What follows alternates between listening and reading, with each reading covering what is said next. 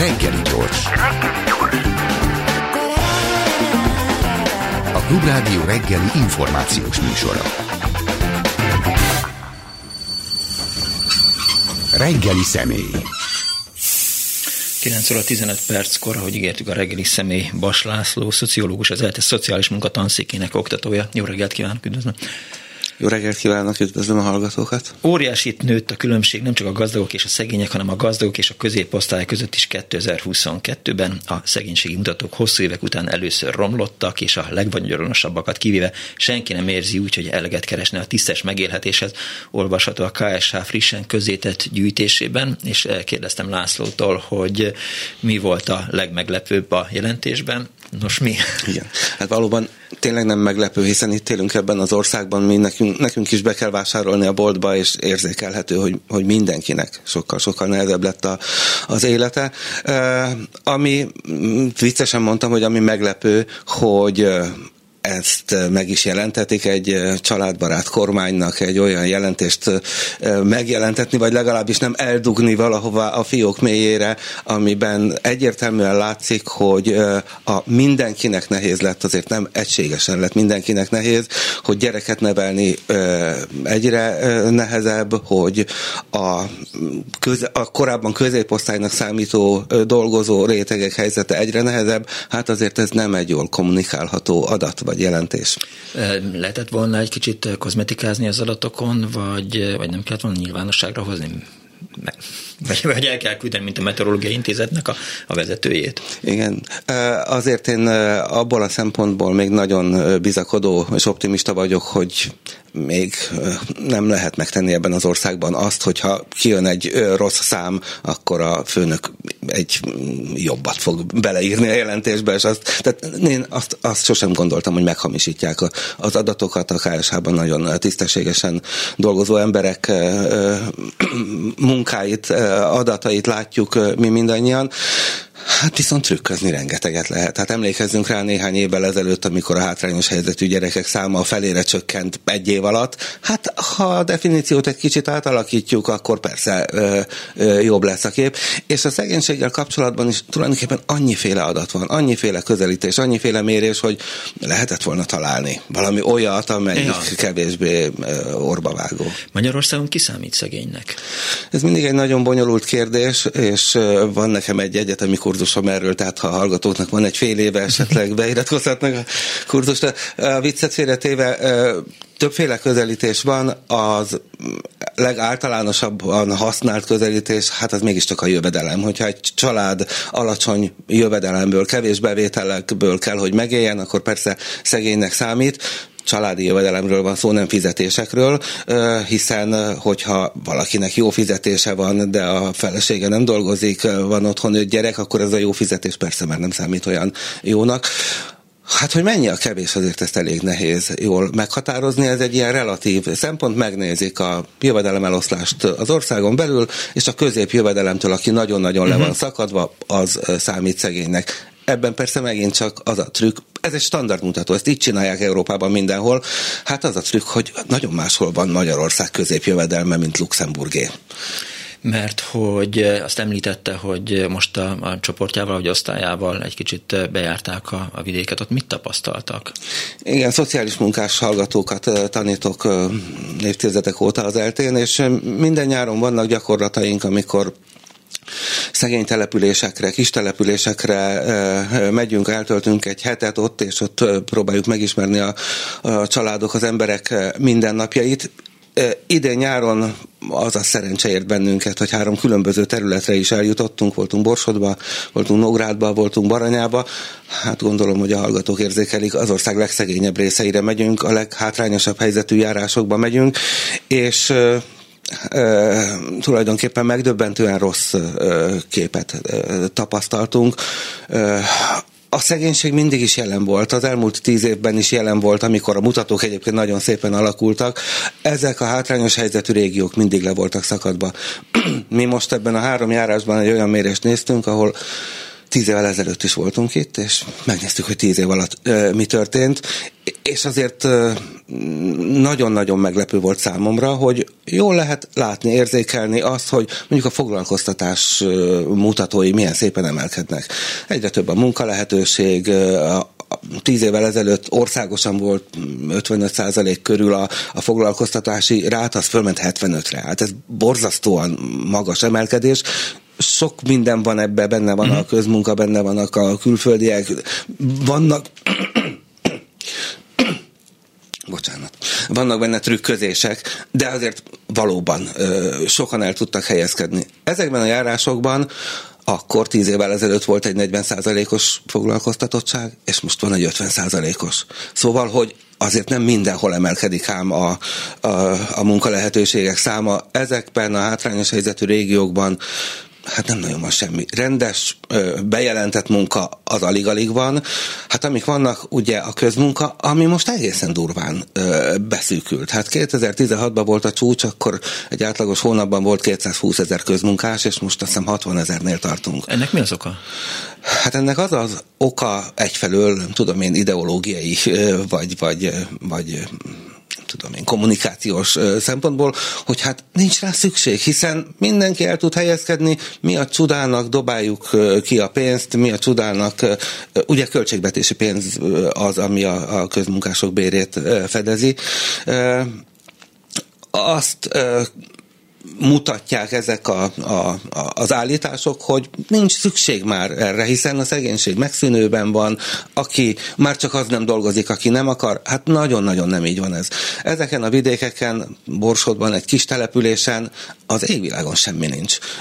Ha közmunka sincs, akkor ami van, és most nyáron azért ezt láttuk, azok alkalmi és fekete munkák, főleg építkezések, építőipar, de mezőgazdaság is, és nem helyben, hanem valahol az ország másik végén. Hát Borsodban, amikor mentünk, akkor éppen egy munkás csapat Székesfehérvárról jött haza.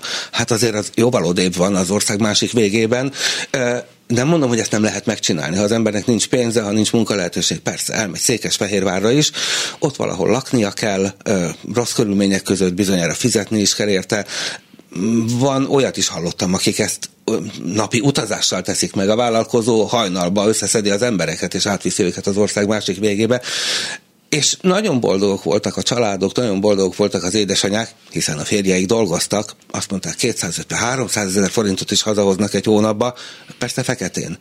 Na most a persze feketén azt is jelenti, hogy társadalombiztosításuk nincs, nyugdíjuk soha nem, nem lesz. lesz teljesen kiszolgáltatottak, bármikor, ha a vállalkozó úgy ítéli meg, akkor lefelezi a pénzüket. Ezt egyébként most lehetett látni, hogy ugye fölmentek a napszámok, mm, ha Pesten akarunk egy, egy köműves segédmunkást fogadni, hát 20-25 ezer forintot biztos, hogy ki kell fizetnünk egy napra. Igen. Ezeken a vidékeken sose volt ekkora napszám, tehát mondjuk inkább ilyen 15-20 ezer között, és azt lehet látni, hogy az elmúlt fél évben elkezdtek visszamenni. Most több helyen mondták, hogy már a 15 ezeret sem nagyon kapják meg egy napra.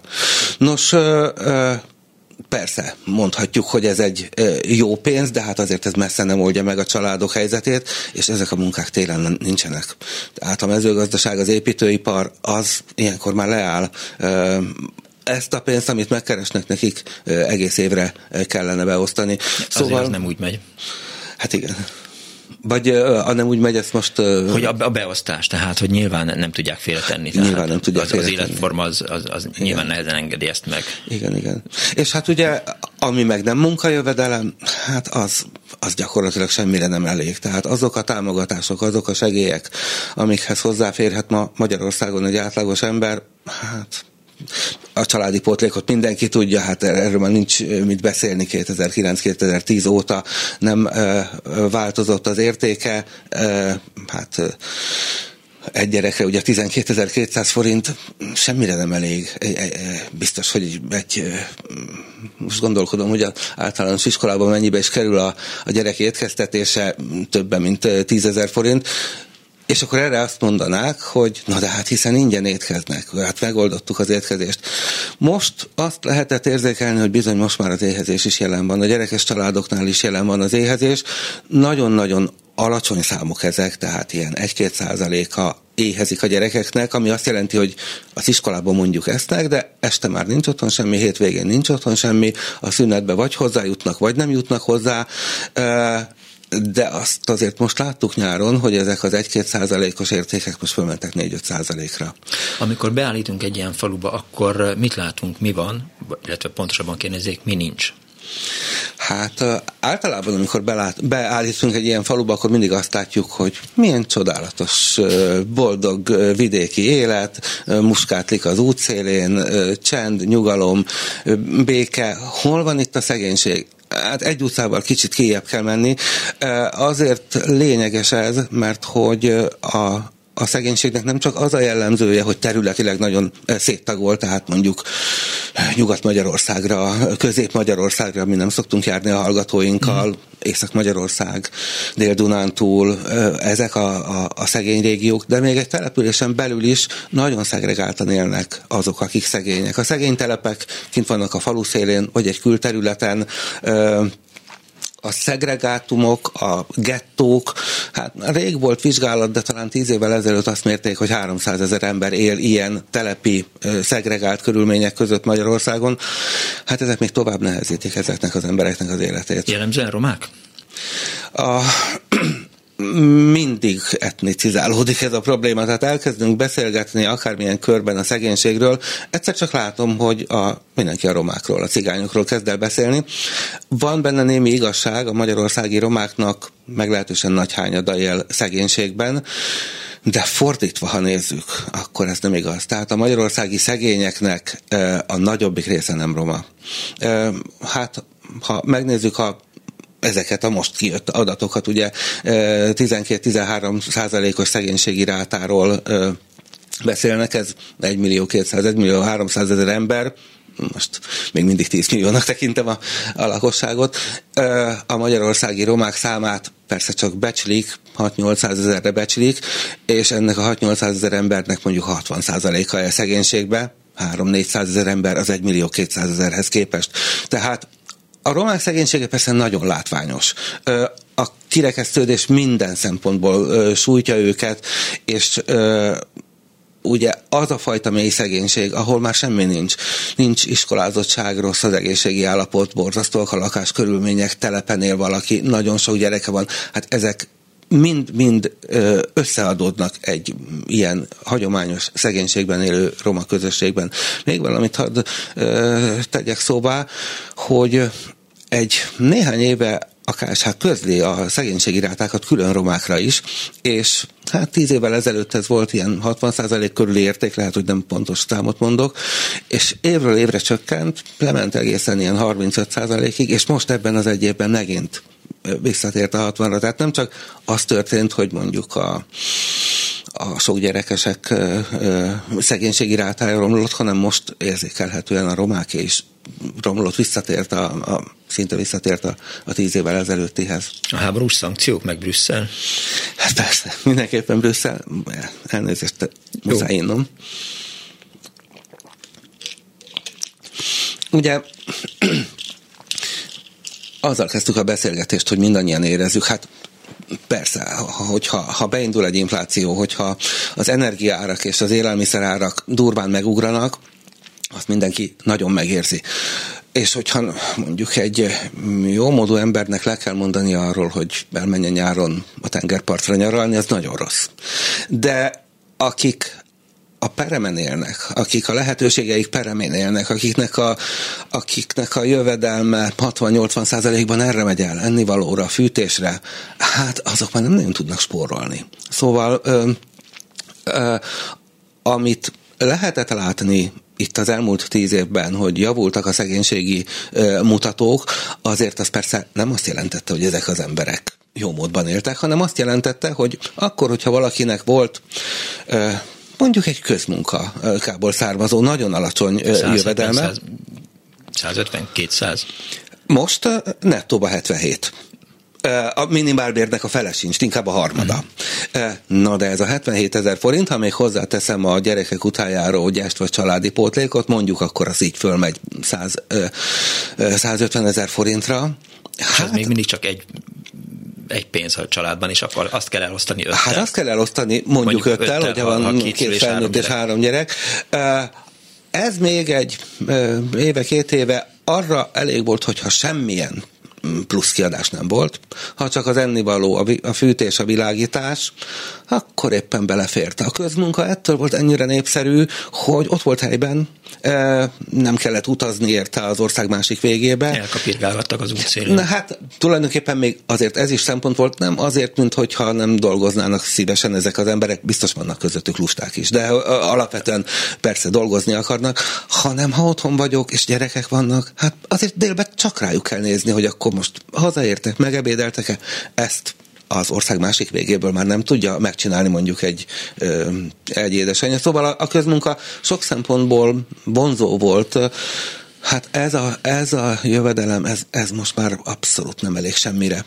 A nagyon erős tapasztalatom most nyáron, az kettő is, is volt. Az egyik, hogy hát bemegy az ember azért a boltba, körülnéz, hogy ezek kis falvak. Van benne egy kis bolt, nagyon drága minden. Igen. Igen. Nem Én a... kis falvakban látom, hogy, hogy a, a pesti áraknál olyan 15-20 százalékkal drágábbak igen, a, és a dolgok, mert csak egy volt van. És egészen durvákat is tudnék mondani ebből a szempontból. Hát Persze, lehetne olcsón vásárolni, hogyha bemenne a nagyvárosba, a szupermarketba, de akkor utazni kell, hogy hozza haza a cuccot, kellene otthon egy hűtő, amiben el tudja ezt tenni. Szóval azért mégiscsak kisbolt.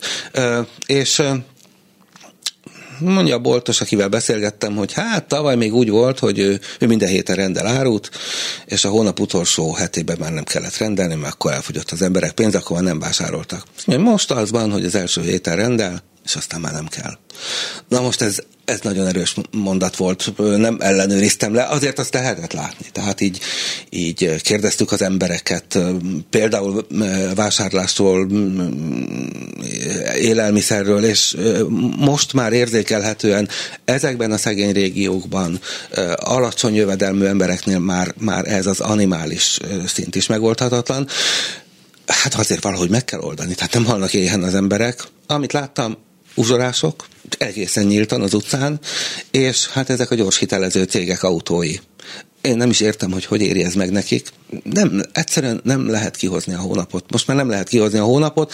Ha elkezdődik ez a hitel csapda, akkor itt, ö, itt még sokkal-sokkal borzasztóbb ö, helyzetek fognak előállni. Mennyire érjek el ezeket az embereket a kormány idézőjeket szociális intézkedései? Hát, ha megpróbáljuk végig gondolni, talán egy 6-8 éve volt, amikor egy ilyen 10 pontos csomag volt a csoktól kezdve igen, a, igen. az olcsó nagy autóig. Hát semmi. Ezek közül semmi. A csok, a falusi csok, ami ugye nagyon népszerű, hát például munkaviszony kellene hozzá, és ha nincs, akkor nem éri el őket. Adókedvezmények. Senkinek nincs adóköteles jövedelme.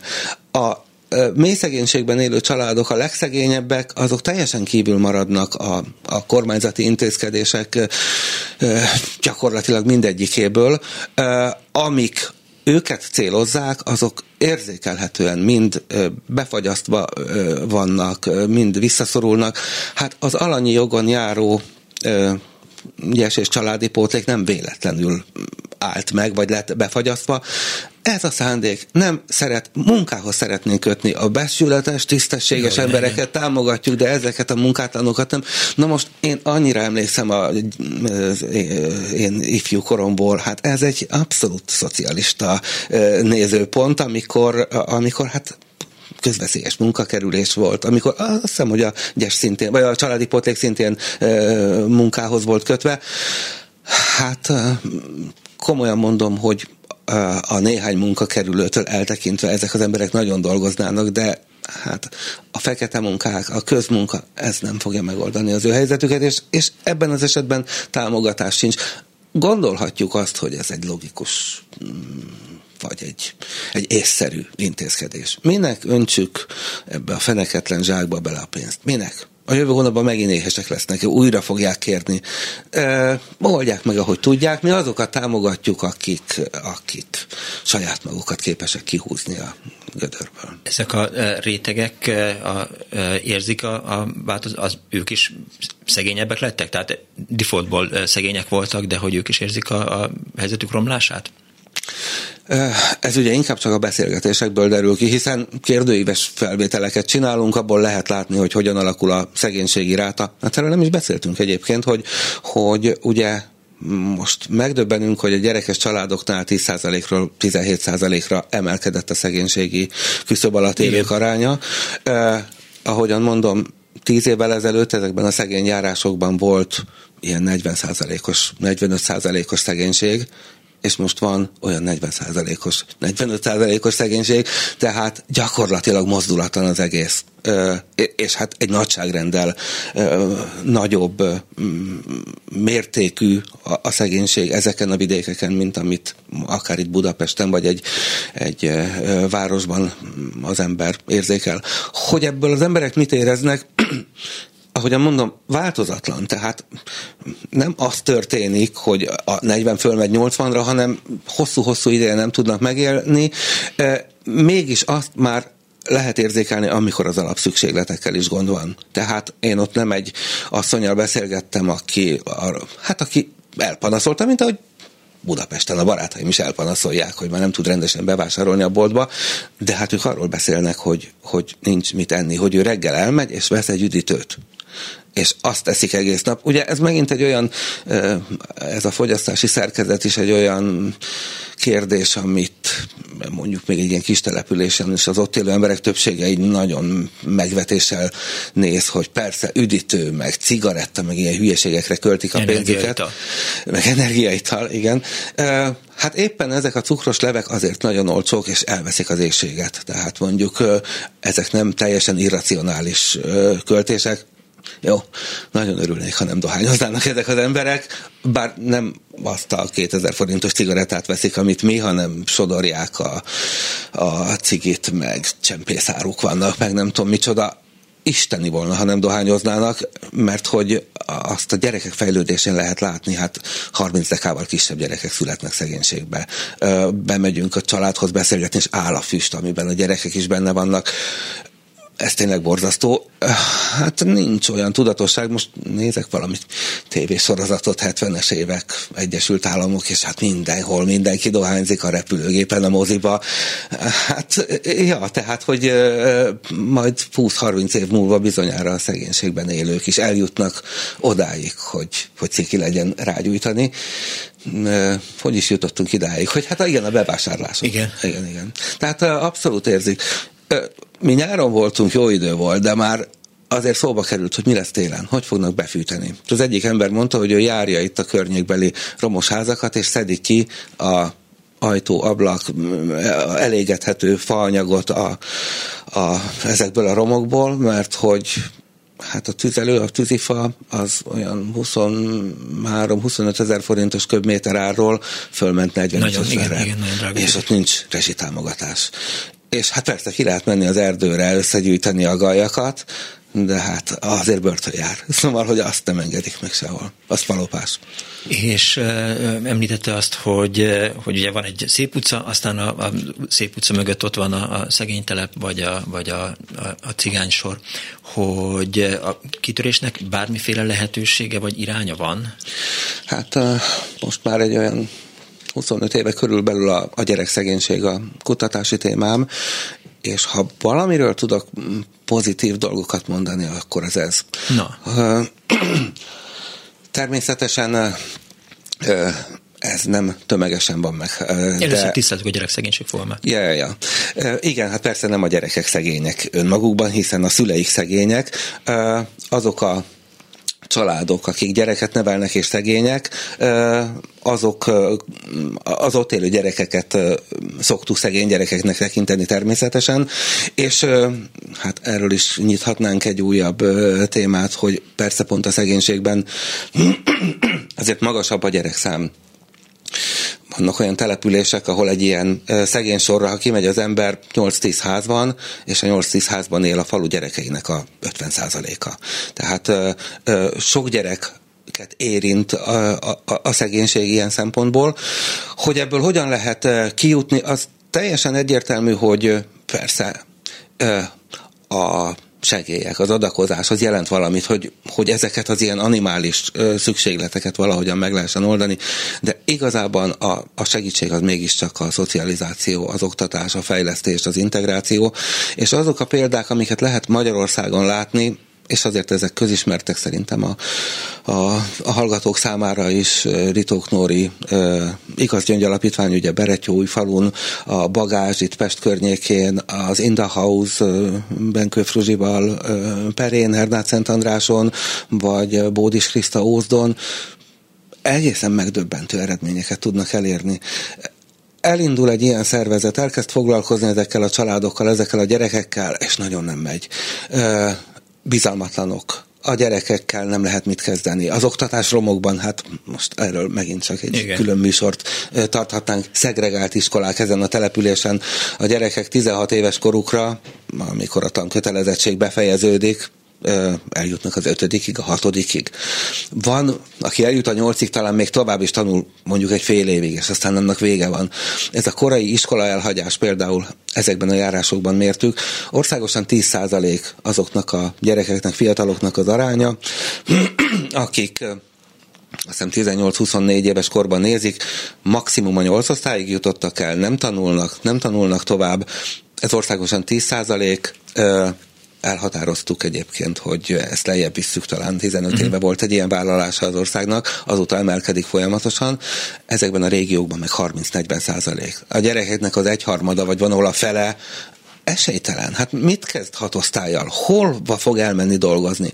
Most ahol ö, elkezd dolgozni egy ilyen alapítvány, ott ebbe a szétzilált közösségbe, ebbe a nagyon rossz viszonyok közé kerülve, hát nagyon nehéz. Már nem hisznek el semmit. Ö, hoztak valamit, azzal kezdik, hogy, hogy akkor adjanak nekik pénzt, nem tudom. És nem kell sok, szóval egy fél év kell, vagy egy év, és egyszer csak kiderül, hogy ezek a gyerekek és a szüleik is látják, hogy hát, hát el tudok érni valamit az iskolába. Hát lehetnek sikereim. És akkor már nem ez lesz a fontos, hogy hoztak egy kiló lisztát, hanem az lesz a fontos, hogy, hogy működik a tanoda, hogy működik egy gyerekház, hogy elviheti a, a, a gyerekeit egy programra, hogy kérdezhet valamit, hogyha neki problémája van. És hát ugye említettem ezeket a, ezeket a, a méltán híres programokat, hát Bódis Krisztályék programját Ózdon mi monitoroztuk a mi egyesületünk, és azt lehetett látni, hogy abból a mondjuk 150 gyerekből, akikkel ők elindultak 7-8 évvel ezelőtt, ebből 50-en lemorzsolódtak, de 70-en ülnek a középiskolába, 10-15-en egyetemen, abszolút meg lehetne csinálni. Magyarul, ha van pozitívum, akkor az semmiféleképp nem a kormányzati intézkedések eredménye, hanem a civileké? Hát, ha most nagyon leegyszerűsítem, akkor ezt mondom. A kormányzati intézkedések, amik a gyerekszegénységre irányulnak, hát egyrésztről beszéltünk, ezek a támogatások nem az bennünket érdeklő szegénységben, mély szegénységben élő gyerekeket irányozzák. Szándékoltan nem.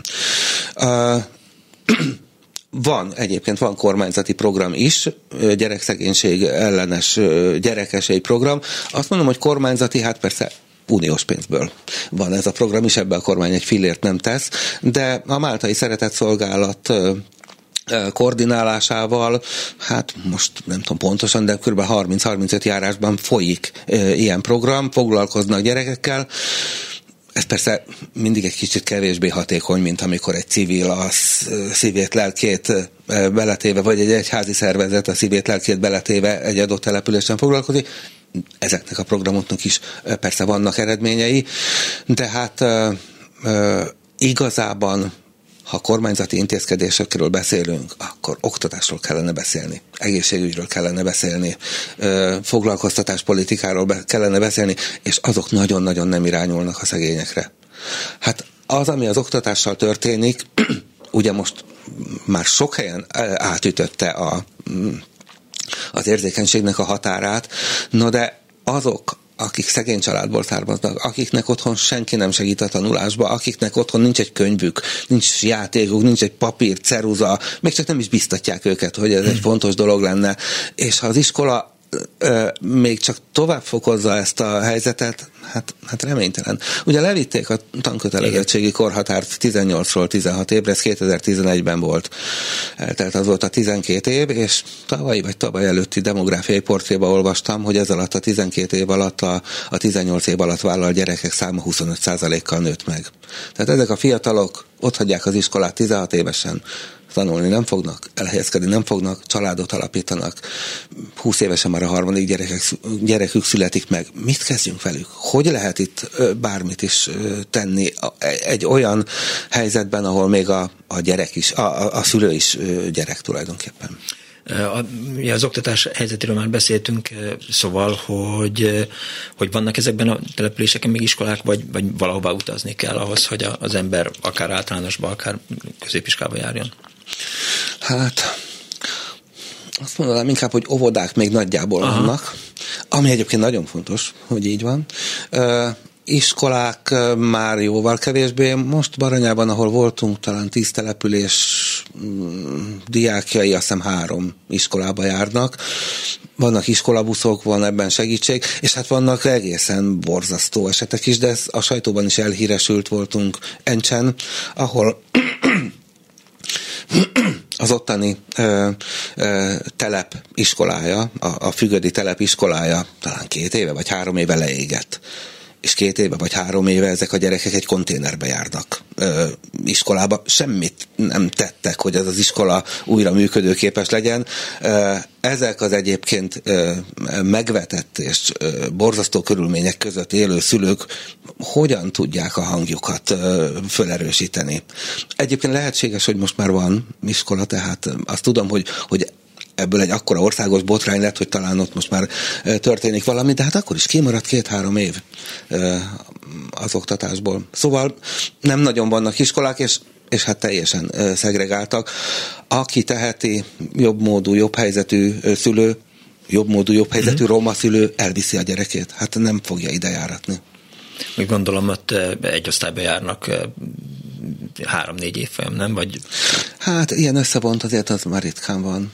Nem mondom, hogy nem fordul elő, de, de ez ritka. Hát inkább tényleg az a baj, hogy egy osztályban csak nagyon nehéz helyzetű gyerek van, csak olyan gyerek van, aki nem motivált, akit nem támogatnak otthonról, na most, ha meg kell tanulni a számok összeadását, az nem egy hónapig tart, hanem öt hónapig tart a pedagógusok közül, aki tehát elment, ugyanazt az ócska fizetést kapja ezért a munkáért is, mint a, a csodálatos gyerekekkel való foglalkozás közben is. És hát ahogy én érzékelem, és ezt nem kell hogy mondjam, ezt mindig egy kicsit ilyen fenntartással kell kezelni, de ezekben az iskolákban nagyon sokszor számolnak be a szülők olyasmiről, ami, ami hihetetlennek tűnik, testi fenyítésről, a, a gyerekek megalázásáról, megszégyentéséről, nem hiszem el minden szavukat a, a szülőknek, de hát az biztos, hogy sokkal-sokkal rosszabbak a körülmények mm, egy ilyen település szegregált iskolájában. A kriminalizáció hogy jelenik meg? Megjelenik-e? Ez mindig egy, hát ez is, de láthatóan most minden témához úgy fogok hozzá, hogy mennyire érzékeny téma, vagy mennyire érzékeny kérdés. Általában az a közvéleményben a, az általános, hogy hát persze, hát ha nem tudnak megélni, akkor majd lopni fognak. Persze az erőszak, a drogok, a nem tudom mi. És ha ott vagyunk ezeken a településeken is, és kérdezzük az embereket, ez nagyon sokszor ö, előkerül, mm. mint szempont. A faluban élő jobbmódúak ö, mondják ezt, akik persze ismerik, hát ö, egy kis településen, ahol él 4-500 ember, mindenki közel ismer van egymáshoz, mindenki ismer mindenkit. Ö, és amikor az ember megnézi, hogy mi is van, akkor azt lehet látni, hogy jó, mondjuk a településen van 50 vagy 100 szegénységben élő család, és van közöttük két borzalmas ö, gangster. Ez teljesen rányomja a bélyegét az ottani egész szegénységre, az ottani egész telepre. Ö, állítom, tényleg állítom, hogy a szegénységben élő embereknek a 95%-a egyáltalán nem nyúl ilyen eszközökhöz, nem jellemző a, a lopás, az erőszak, az a 4-5 százalék, ami van, hát az nagyon hangos, és az nagyon erős, és persze ez, ez nagyon sokszor és ez mondják... már meg volt 20 évvel ezelőtt is. Hát igen, igen, igen. Nagyon sokszor beszélnek például arról, hogy persze a fémlopás gyakorlatilag megszűnt. Hát én nem tudom, talán négy-öt éve változtatták meg a, a törvényt, nem veszik át ezeket a, hála Istennek, tehát abszolút azt gondolom, hogy, hogy nem ez volna az út, nem, én, mikor megélhetési bűnözésről beszélnek, én azt gondolom, hogy én ezt nem szeretném elfogadni. Én nem akarom, hogy a szomszédom ellopja a csirkémet, mert ő szegény. Hát én neveltem azt a csirkét, ne lopja el. Nem szabadna embereket ilyen helyzetbe hozni, de még egyszer mondom, hogy, hogy az összes tapasztalatom azt mutatja, hogy ez egy, ez egy nagyon-nagyon szűk réteget érint. A kriminalizációban persze a, a drogok is itt szóba kerültek, az most nagyon megváltozott. Hát Több. Rengeteg. 20-25 éve mérjük folyamatosan, soha nem volt. És most egy 3-4 éve ott van mindenhol. Ezek a designer drogok a műtrágyától a patkányméregig, a teljesen ellenőrizetlen holmig, olcsóbb, mint az alkohol, és most fiatalokkal interjúztunk is ez ügyben, nem tudják, hogy mit használnak, nem tudják, hogy milyen hatásuk van, és nem tudják, hogy hova kell fordulni, ha bármi gáz van. Na most e, ez, ez nagyon veszélyes. A, legjobb volna, ha nem lenne a drog, de ha már van, akkor legalább legyen egy olyan biztonsága a családoknak, a szülőknek, hogy, hogy hát, hogy nem fognak meghalni ezek a gyerekek, hogy nem kerülnek valami nagyon nagy bajba nincs, nincs semmilyen prevenció, nincs semmilyen támogatás, nincs mondjuk ezen a téren. Beállít hetente egyszer a díler a faluba, leül a kocsma mellett, vagy a templom mellett a padra, és akkor elbeszélget mindenkivel? Hát sokszor már nem is kell, hogy beállítson, tehát hely, helybeliek azok, akik ezt, a, ezt az ipart, most elnézést, hogy ilyen profán módon fogalmazok, űzik, és persze azért nem szívesen beszélnek erről a fiatalok. Ha, ha beszélgetünk, akkor mindig az derül, hogy ő nem, de a szomszéd, de, nem, nem tudom kicsoda, az igen. Uh, teljesen hétköznapivá vált ez a dolog. Az alkoholt említette itt az előbb, hogy olcsóbb, mint az alkohol. Talán. Hát az alkohol is egyébként egy, egy meglehetősen izgalmas dolog, hiszen ha megnézi az ember, KSH-val indultunk, megnézi az ember a háztartás statisztikát, akkor kiderül, hogy nem költenek többet, vagy jelentősen többet a szegénységben sem az alkoholra. Az alkohol az nem ö, státuszfüggő. A dohányzás igen, a dohányzásban azt látom, hogy, hogy az egy szegény ö, mulatság. Tehát a szegénységben sokkal többen pedig, dohányoznak. Pedig nagyon drága mulatság. Drága mulatság. Az alkohol az Magyarországon a teljes spektrumot érinti, alkoholistákat találunk fönt és lent. Más, nagyon más az alkoholfogyasztás a szegénységben ha valaki alkoholista, az alkoholista. Az a család minden pénzét eliszta, és még egyszer mondom, ez nem tömegesebb a szegénységben sem. Amit eh, lehet érzékelni, hogy ünnepi ívás van megjönnek a segélyek, hónap eleje van, ki sem megyünk a diákjaimmal. Az egész utca részeg, ordibálnak. igen, igen. Hát ugye kieresztik a gőzt, nem kéne, hogy így legyen, de hát így van. Ez tart egy napig. Olyan hangos, hogy az egész falut számára ez megütközést. Persze, erre van pénzük, berúgni van pénzük, a kajára meg nincs pénzük. De hát mi ott vagyunk aztán hosszabb ideig, és, és nincs otthon ital. Hát látom, a szemét ki van borítva az udvarra. Nincs benne piás üveg, sörös doboz. Van egy hónapban egy ilyen alkalom, nem akkor elmegy. meg maguknak, hogy... Nem engedhetik. Hogy és hát az is, hogy, hogy, hogy hogy miket isznak. Hát ez, ugye sokkal kevesebb pénzt költenek alkoholra, mert hogy most ha a kannásbort mondanám, az már egy elegáns dolog, de a pitralontól kezdve a mosogatószerig mindenfélét láttam én már ott alkohol címén ö, ö, fogyasztani. És persze akkor rögtön már a drog, meg az alkohol kapcsán, vagy a dohányzás kapcsán ott vagyunk annál, hogy azért a leg hogy mondjam, embertelenebb része a szegénységnek az, hogy azért itt vérről van szó, itt életről van szó, itt arról van szó, hogy emberek vagy gyerekek ö, tízezrei, százezrei a saját életüket égetik el. Hát jól lehet látni, hogy hogy mennyire borzasztóan rossz egészségi állapotban vannak ezek az emberek. Ezek kutatási adatok, hogy Magyarországon a születéskor várható átlagos élettartam 75 év, egyébként nem dicsekedhetünk vele, mert Európában nagyon az alján vagyunk ennek a, ezzel az adattal.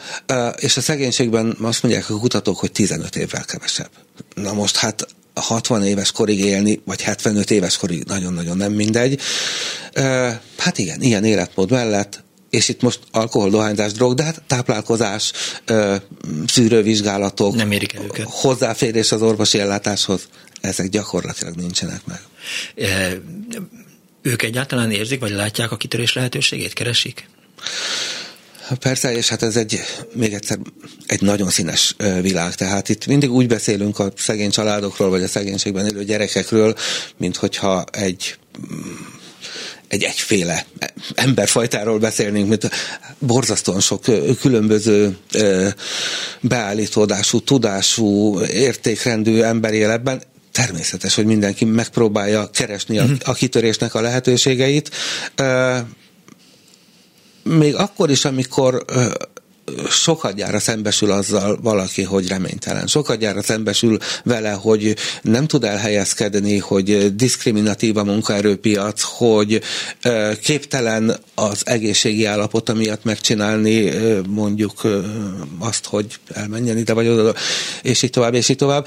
Még akkor is azért azt látom, hogy, hogy, hogy mindig vannak próbálkozások.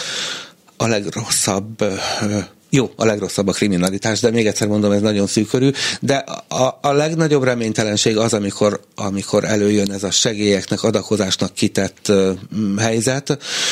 Én bevallom, hogy én, én soha nem kedveltem azt, amikor adományokkal próbálják megoldani ezeknek az embereknek az életét lehetetlen, nem lehet megoldani, mert hogy, mert hogy az, az nagyon rövid távú. Hát ez közismert, hogy a, az ilyen karácsonyi fellángolások, amikor azért jutnak adományok szegény gyerekeknek, szegény családoknak, hát ezek nem tartanak sokáig.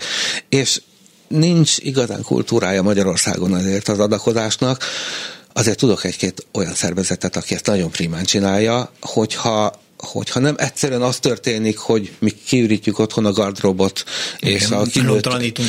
lontalanítunk, és a kinőtt egyébként jó állapotú ruhákat elvisszük a, egy adományhoz osztó szervezetnek, aki majd kiteszi a falu közepére, és ott szétszincálják az emberek. Ugye Hát ez a borzasztóság azért már elég ritkán fordul elő, de azt látom, hogy azok a szervezetek, akik ezt jól és profin csinálják, ők egyre szükségletekre próbálnak reagálni. Én az adománytaxiban is kuratóriumi tag vagyok, és ők úgy dolgoznak, hogy, hogy megjelölnek egy célt. Egy nagyon jó projektjük volt, egy álom nevezetű projekt, hogy gyerekágyakat szerezzünk. Hát ugye a lakás körülmények borzalmasak, egy nagy ágy, ez a bútor, mm. négy-öt ember, kisgyerekek ott alszanak az ágyba, és akkor elhatározták, hogy ágyakat fognak adományba vinni, föl kell ezt térképezni, hogy kinek van erre szüksége, hova kell eljutatni, komoly logisztika, én, aki adakozni akarok, hát nekem nincs ágyam, nekem van két kinőtt cipőm, de ha adakozni akarok, akkor megtehetem, hogy akkor nem tudom, mondjuk a vaterán megpróbálok beszerezni egy ágyat, és mm. így tovább, és így tovább. Ez, ez mindig lényeges, hogy, hogy nem vakon kellene adakozni, hanem, hanem meg célzottan tényleg azt, amire szükség van. És a másik, hogy ha nincs helyi kontaktunk, ha nincs ott egy helyi szociális munkás, szervezet, akár pedagógus, aki, aki ismeri a családokat, aki tudja, hogy hogyan érdemes elosztani ezeket az adományokat, akkor ebből megint, megint csak a, a, a feszültség van, és a, a nehézség van. Utolsó talán rövid kérdés, hogy milyen sors vár ezekre a falvakra? Hát nem vagyok nagyon optimista, hiszen ö, ö, Elnépteleníteni nem tudnak, mert hogy, hogy folyamatos a Igen, bár azért elég sok ö, ö, ilyen jelenséget is látunk. Ö, most ezen a nyári adatfelvételen mi jegyzői ö, listákból uh-huh. dolgozunk, és tíz évvel ezelőtt is voltunk, hát, hát jóval-jóval alacsonyabb lélekszámban. Ezeken Aha. a településeken, kis településeken is fogy a lélekszám, elnéptelenülő falvakról is beszélnek. Az igazi baj az az, hogy nem lehet arra számítani, hogy ezt majd a piac meg fogja oldani. Nem fog oda települni az Audi gyár, egészen biztos. Akkumulátorgyár sem fog oda települni nem lesz ott piaci munka lehetőség sohasem, és ez a borzasztó közmunkaprogram, amit rettenetesen csinálnak, igazából ez az egyik lehetőség, hogy mégiscsak legyen valami olyan állami beruházás, mm. ami ott helyben foglalkoztat embereket, hogy meg lehessen oldani a migrációt, hogy legyen mondjuk a munkásoknak szállítása, hogy legyen, hogy hívják ezt, munkásszálló szállás lehetőség. Hát ezek, ezek olyan komoly állami pénzeket igényelnek, amik várhatóan nem lesznek itt az elkövetkezendőkben, ezért mondom, hogy én nagyon-nagyon pessimista vagyok. Nagyon szépen köszönöm, hogy itt volt velünk. Bas László, szociológus, az ELTE szociális munkatanszékének oktatója volt. A KSH jelentés nyomán beszéltünk egy kicsit a magyarországi szegénységről. A mai műsor szerkesztője Korpás Krisztián volt a műsor létrehozásában segítségemre volt Balogh Kármen, Turi és Zsidai Péter. Én Pálinkás Szűcs Robert voltam. Egy hív múlva találkozunk, legyen kellemes a hétvégéjük, tudják jól. Give peace a chance, Putyin, rohagy meg, véhallás. Sajnos lejárt az időnk. Úgyhogy szívesen hallgatnánk még, de, de... Nem kell, nincs értelme ennek a beszélgetésnek. Ó, mi nem így Nem csak ennek, egyiknek sem elhangzik a klubrádióban. Köszönöm szépen!